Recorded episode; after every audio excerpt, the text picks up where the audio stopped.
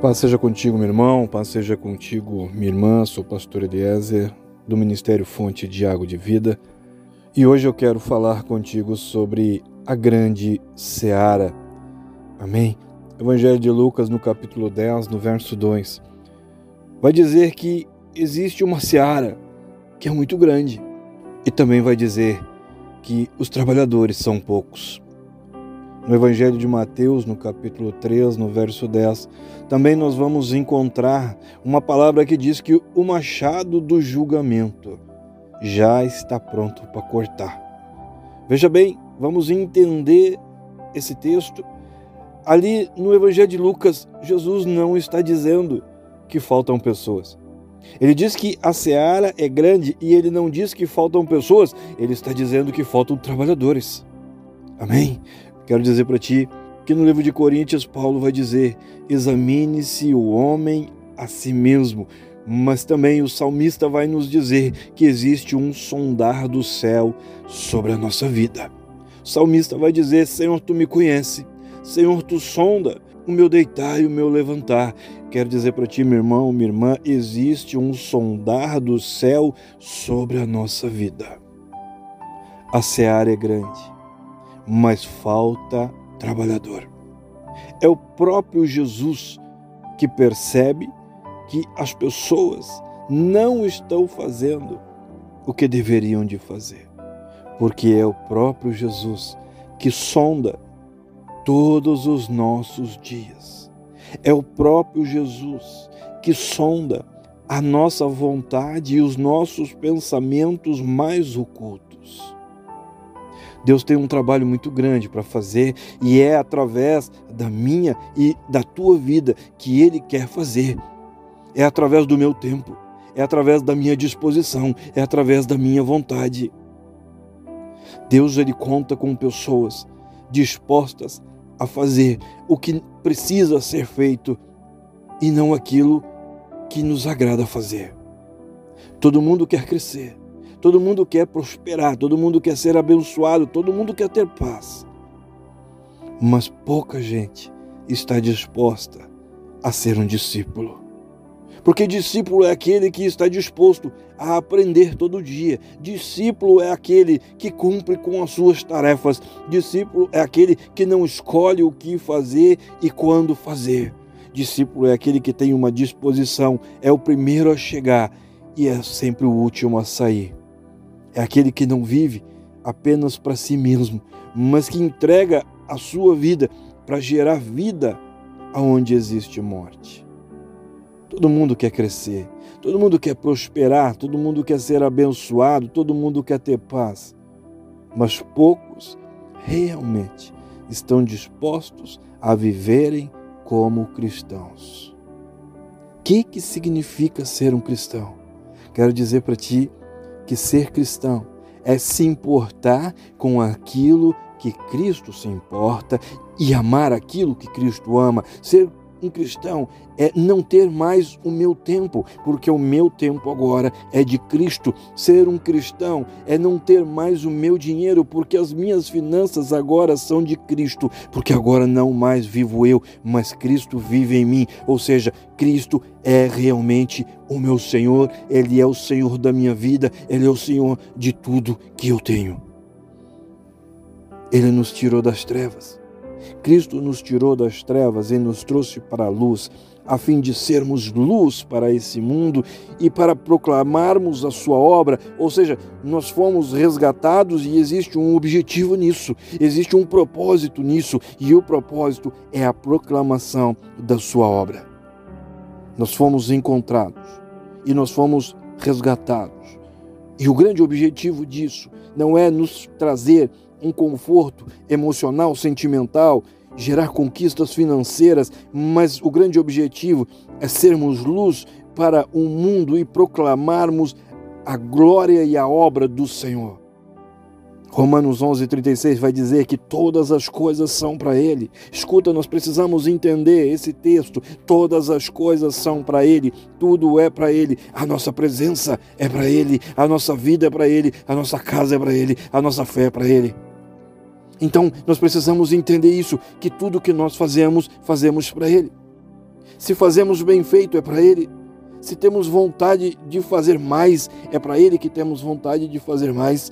Mas também vamos entender que se fazemos mal feito, é para Ele que estamos fazendo mal feito. Se não temos vontade de fazer ou não nos importamos de fazer, é para Ele que não queremos fazer. Vamos entender isso. Quando eu fico apenas dentro da minha casa, eu não me importo de falar de fé para ninguém. Não é obra da igreja que eu não estou fazendo, mas é o propósito de Cristo que não está se cumprindo. A nossa fé verdadeira e a nossa fidelidade verdadeira não está naquilo que eu falo ou que eu tento mostrar, mas está na forma que eu me ofereço para Ele, da forma que eu me dedico para Ele no meu dia a dia e quanto do propósito dele se cumpre através de mim não é para a igreja, não é para o pastor, é para Ele. Tudo é para Ele. É para Cristo, para Ele são todas as coisas. Foi Ele que foi torturado por ti, foi Ele que foi pregado por ti. Então, quando não fazemos algo, é para Ele que não fazemos, e quando nós fazemos de qualquer forma, é para Ele que nós fazemos de qualquer forma. Vamos entender isso, porque existe um sondar do céu sobre a nossa vida. Existe um sondar do céu sobre a nossa vontade. Existe, meu irmão, minha irmã, um sondar do céu sobre os nossos pensamentos e o nosso ânimo. Vamos entender isso. Coisas boas e coisas ruins são tudo coisas que eu estou dando para Ele. O que eu faço e a forma que eu faço declara o meu amor por Cristo e pela obra dele na minha vida e na minha casa faltam trabalhadores. Ou seja, a falta de devoção é evidente. Quando o céu sonda a terra, a falta de devoção é evidente. Pessoas que não se dedicam como deveriam, pessoas que não se importam como deveriam. É possível, é possível oferecer mais, é possível oferecermos melhor. A nossa fé ela precisa gerar vida onde não existe vida. Não podemos ficar fechados.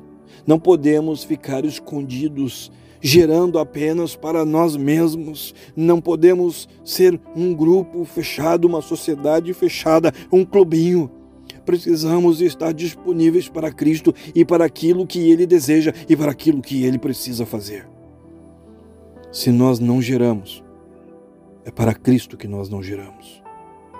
E vai chegar o dia em que o Senhor vai mostrar: esta aqui são as tuas obras. A única coisa que nós vamos levar conosco será as nossas obras. Tem muita gente que não vai ter nada para levar. O Evangelho de Mateus, capítulo 9, Verso 36 vai dizer que Jesus, vendo as multidões, ele teve uma grande compaixão delas, porque elas andavam cansadas, desgarradas, como ovelhas que não têm pastor. Elas andavam como ovelhas desgarradas, porque aqueles que foram chamados naquele tempo para reunir e recolher não estavam cumprindo o seu propósito. E muitos ainda continuam desgarrados, e muitos ainda continuam perdidos na casa do vizinho, no trabalho, na empresa na escola, nas ruas, nas paradas de ônibus, mendigando, se drogando, se prostituindo, porque faltam os trabalhadores. Está faltando trabalhadores, ainda falta trabalhadores. Ainda faltam pessoas dispostas a assumir o seu papel. Está faltando pessoas que se posicionem e assumam o seu papel. Quero dizer para ti, meu irmão, quero dizer para ti com toda a sinceridade do meu coração: eu não quero ver ninguém sendo destruído, eu não quero ver casamentos desfeitos, filhos abandonados, eu não quero ver ninguém passando fome, eu não quero ver ninguém morrendo por causa da droga, eu não quero ver ninguém precisando vender o seu corpo, eu não quero ver. Eu não quero ver pessoas destruídas, famílias destruídas. A obra está lá. A obra continua lá, o projeto ainda está lá, a seara ainda está lá e essa obra ela precisa continuar sendo feita. O fato de todos os dias nós termos algo para fazer, não justifica nós sempre estarmos ocupados para Cristo e para Sua obra. Diariamente nós estamos ocupados, mas diariamente o céu tem sondado e o machado da justiça já está posto à raiz. A verdade é que muitas das coisas que nós temos para fazer no nosso dia a dia é para evitar de servir a Cristo.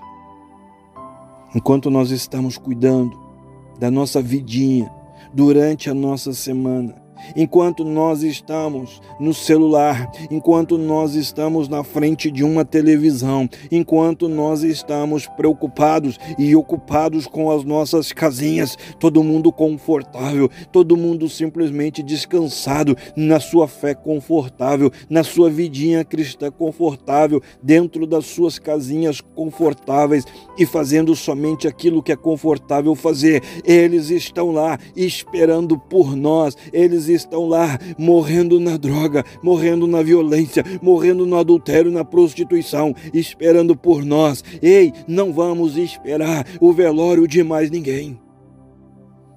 Eles são pessoas, eles são famílias, eles são casais, eles estão ao nosso lado, eles estão ao nosso redor, eles caminham todos os dias ao nosso redor.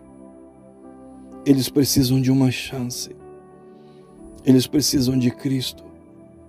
São pessoas que estão morrendo. E é por nossa causa que estão morrendo. É por tua causa que estão morrendo. Porque nós estamos valorizando mais as nossas coisas. Porque nós estamos valorizando mais o nosso tempo e a nossa vontade. Deus deu para cada um de nós a responsabilidade de salvação de vidas e famílias. E querendo ou não querendo, nós fazemos parte disso. E nós vamos precisar dar conta disso. Isso é uma responsabilidade nossa, isso é uma responsabilidade de cada um. Somos todos responsáveis no mesmo grau. Um não é mais ou menos responsável do que o outro e seremos todos acusados diante de Deus esses que estão sendo condenados. Essas famílias que estão sendo desfeitas são elas, são estas vidas que têm se perdido para o inferno que vão nos condenar. A nossa alma será condenada ao inferno por aquilo que nós fizemos de uma vontade, que nós fizemos de qualquer jeito, e também por aquilo que nós deixamos de fazer.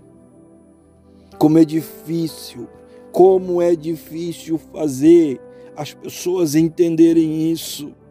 Há uma necessidade de entendermos que existe uma obra a ser feita e nós vamos responder por tudo aquilo que fizermos e por tudo aquilo que deixarmos de fazer. Cristo não morreu para te dar um conforto na frente de uma televisão. Cristo ele não morreu para te dar um conforto na frente do teu Facebook ou do teu WhatsApp. Cristo morreu para salvar pessoas que vão salvar pessoas. Deus muda pessoas pelo lado de dentro para pessoas servirem a Ele e a sua obra pelo lado de fora.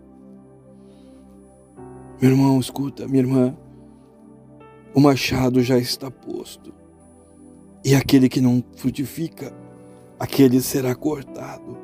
Portanto, isso é chegado o tempo, o machado já está posto. É chegado o tempo em que será cobrado nossas mãos a vida de pessoas que se perderam, que foram tragadas para o inferno, famílias que foram destruídas. Mas eu quero ser um desses que vão servir a obra eu quero ser um desses que vão trabalhar na seara. Eu não quero ser apenas mais uma pessoa, mas eu quero ser aquele que foi encontrado trabalhando. Eu quero ser um desses que vai servir, um desses que vai ministrar a paz, um desses que vai ministrar o socorro, a cura e que vai ministrar a vida. É sério isso. É muito sério isso. Nós somos partes da obra de Cristo. Eu quero ser um desses que Cristo usa na sua obra. Eu quero ser um desses que, quando chegar o momento, vai ser encontrado trabalhando e terá obras para entregar. Quando chegar a hora, eu quero ser um desses que vão se encontrar com Deus e vão ter o que entregar. Amém? É sério isso. O céu sonda a terra. Por isso Jesus diz: existe uma grande seara, existem muitas pessoas, mas existem poucos trabalhadores. Eu quero ser encontrado, eu quero ser reconhecido como aquele que foi um trabalhador. Nós precisamos ser encontrados trabalhando. Nós precisamos ter obras para entregar para o Senhor naquele dia, frutos dignos de salvação. Amém? Que o Senhor possa te encontrar trabalhando, meu irmão. Minha irmã, que o Senhor possa te encontrar cumprindo o seu propósito. Amém?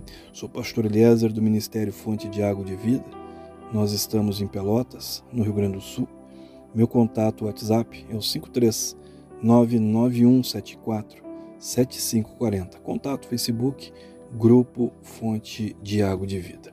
Fecha os teus olhos, curva a tua cabeça, coloca a tua mão sobre o teu peito e oro que a glória, que a unção, que o amor e que o poder de Deus seja sobre a tua vida seja sobre a tua casa, seja sobre tudo e seja sobre todos que são importantes para ti. Sim, eu oro, assim eu estou te abençoando, assim eu estou profetizando agora sobre a tua vida, sobre a tua geração e sobre a tua descendência. Em nome de Jesus. Amém? Deus os abençoe.